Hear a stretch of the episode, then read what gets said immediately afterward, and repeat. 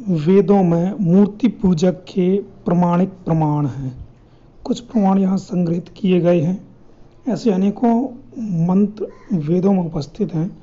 कृपया वेदों का सर्वमान निरुक्त के द्वारा प्रतिस्थापित कोई भी भाष्य पढ़िए, स्वयं ढूंढिए। वेदों का तात्कालिक ज्ञान इंटरनेट पर नहीं मिलता। प्रयास करते रहने से ही ज्ञान वृद्धि होती है। मूर्ति पूजा वेदों का ही संस्कार है। वेद मान्य है, अतः उनका पालन वेदों का ही पालन है। इसलिए मूर्ति पूजा ने वेदों की जगह ले ली है। मूर्ति पूजा द्वारा वेदों के अनुसरण का मार्ग प्रशस्त हुआ।